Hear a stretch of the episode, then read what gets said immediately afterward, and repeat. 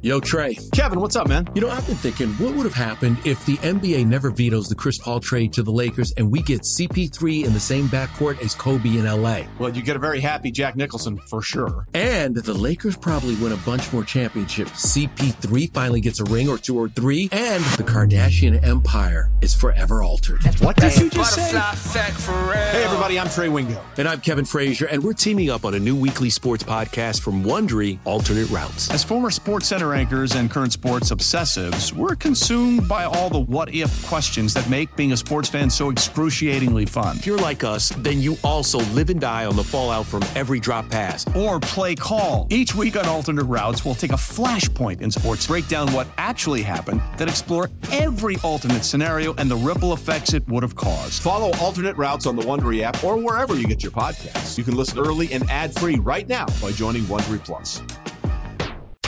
Cheeseheads. Cheeseheads. Get on your feet. It's Curd and Long. Hosted by Sparky Fifer and Ryan Horvat.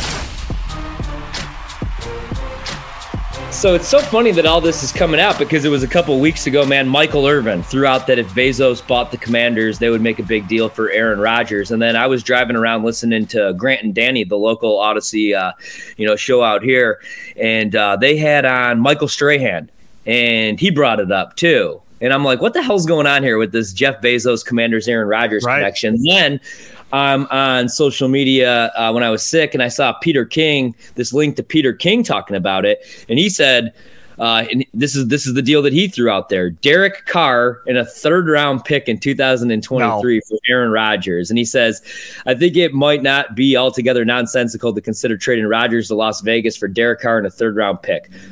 Might being the most important word here. Miles to go before you reach a decision like that, but it has crossed my mind. Peter King, if we get Derek Carr in a third round pick back, we will torch. Riot. Yeah, they're gonna riot. There's gonna be a riot in the state of Wisconsin.